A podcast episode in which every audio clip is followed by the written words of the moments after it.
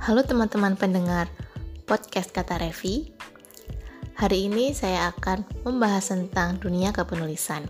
Jadi, lewat podcast ini saya akan membahas tentang tips-tips menulis, baik untuk blog, buku, atau yang lain. Semoga bagi kalian yang ingin menjadi seorang penulis bisa mendapatkan banyak manfaat dari podcast ini ya.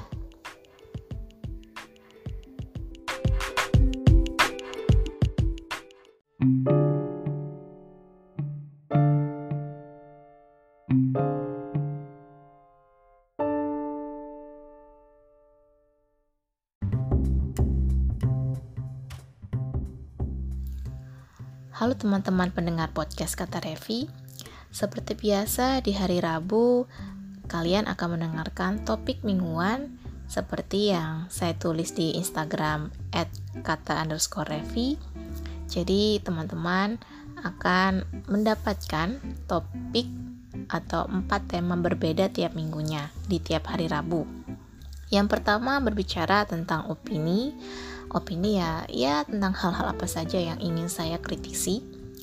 Lalu yang kedua, temanya tentang membicarakan tentang tulisan, dunia blog atau content writing.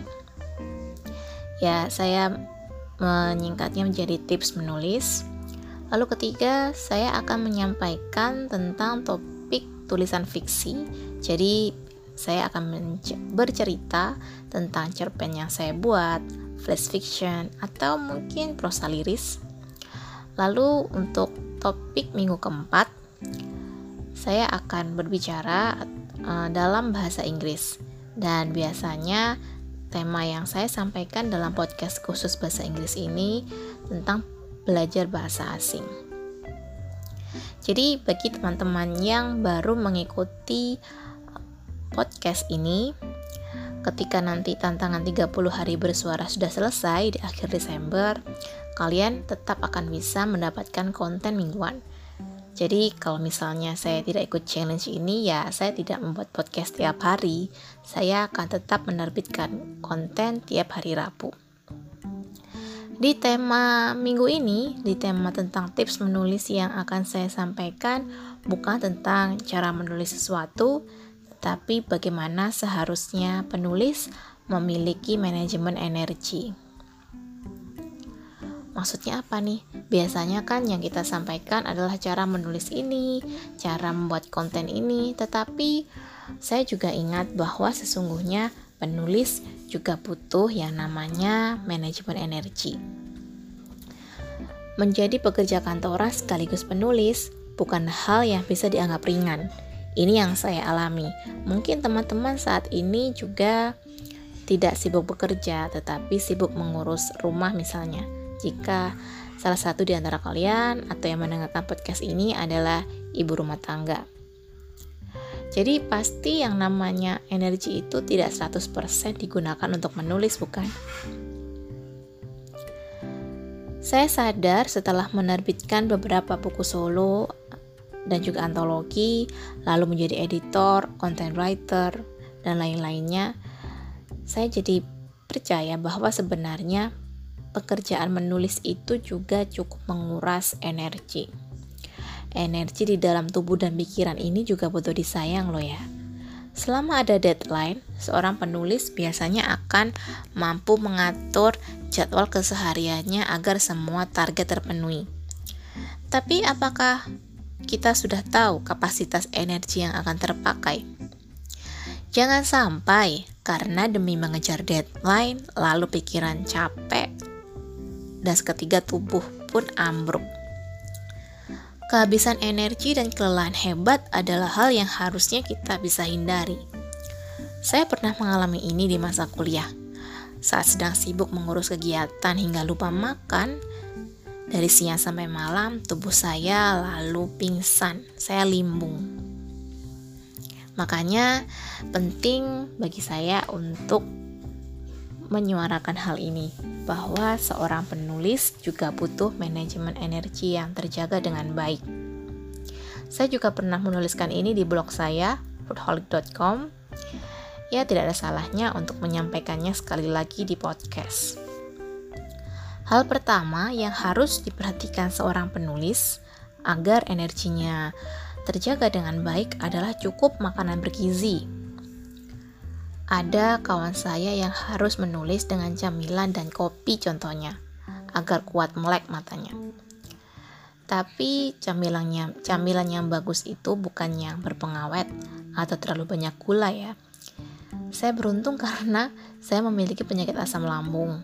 Jadi kalau salah makan, bisa-bisa malah penyakit saya kumat ya awalnya sih jengkel ya kenapa kok saya punya lambungnya sensitif dan lain-lainnya tapi dengan ini karena kalau misalnya saya terlalu stres asam lambungnya naik malah tidak bisa menulis sama sekali dengan adanya kondisi kesehatan yang seperti ini makanya saya sering sekali mengingatkan kawan-kawan penulis yang kebetulan saya kenal bahwa Perhatikan makanan kita dan perhatikan pola makan kita. Jangan hanya karena merasa makanan itu enak, minuman itu membuat mata kita melek, lalu kita mengonsumsi itu secara berlebihan. Jadi, cukup makanan yang bergizi itu penting. Ya, setidaknya teman-teman juga bisa mengatur uh, sarapannya ya. Jangan lupa sarapan, makan siang, dan makan malam kecuali bagi yang sedang berpuasa sunnah. Itu pun kalau puasa juga jangan uh, berbuka dan sahur yang sembarangan.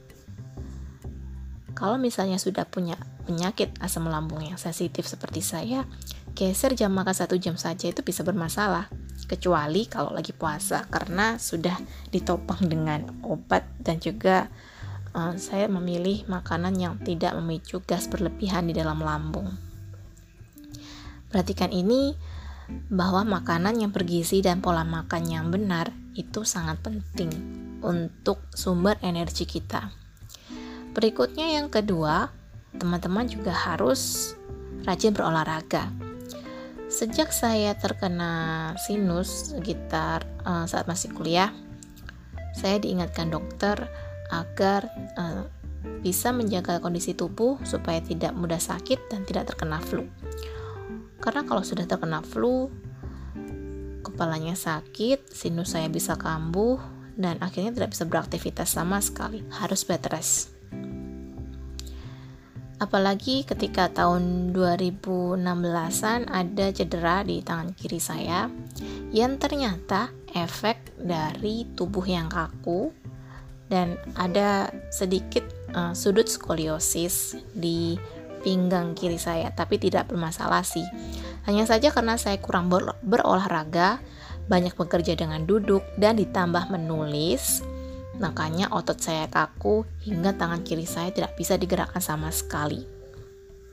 Setelah berobat ke dokter, saya juga mulai rutin berolahraga yang ringan-ringan ya, karena saya tidak bisa uh, jogging, tidak disarankan untuk yang punya skoliosis tapi ada juga sih teman saya yang memiliki sudut skoliosis lalu bisa berlari. Tapi karena saya sendiri orangnya juga agak mager kalau buat lari, saya memilih untuk senam. Senam aerobik yang tidak mengharuskan banyak lompatan pastinya. Ajaibnya, setelah rutin berolahraga, keluhan sakit otot itu berkurang. Ditambah lagi, eh, akhirnya setelah masa pengobatan dan terapi, cairan sinus saya sudah tidak ada lagi dan saya jadi sangat jarang terkena flu. Itu juga menjadi salah satu keberuntungan kalau kita rajin olahraga. Lalu yang berikutnya, ini simple sih, cukup istirahat. Bagi penulis yang bekerja dalam shift atau sibuk sebagai ibu rumah tangga, pasti jam istirahatnya juga tidak bisa pasti ya kan. Misalnya kalau seorang ibu hanya bisa menulis di malam hari setelah anak-anak tidur. Saya sendiri mewajibkan cukup tidur sekitar ya minimal 6 jam. Bagi ibu rumah tangga bisa saja mengakali dengan menulis ketika anak tidur siang contohnya. Dicicil saja sebisanya. Saat pagi hari jam 4, lalu nanti malam misalnya maksimal jam 11 sudah harus tidur. Tapi ini fleksibel karena saya tahu bahwa jam tidur apalagi bagi ibu ibu muda yang anaknya masih bayi kadang jam tidur kan bisa kacau yang paling penting cukupi dulu waktu istirahat jangan bebani dengan target-target menulis yang terlalu banyak.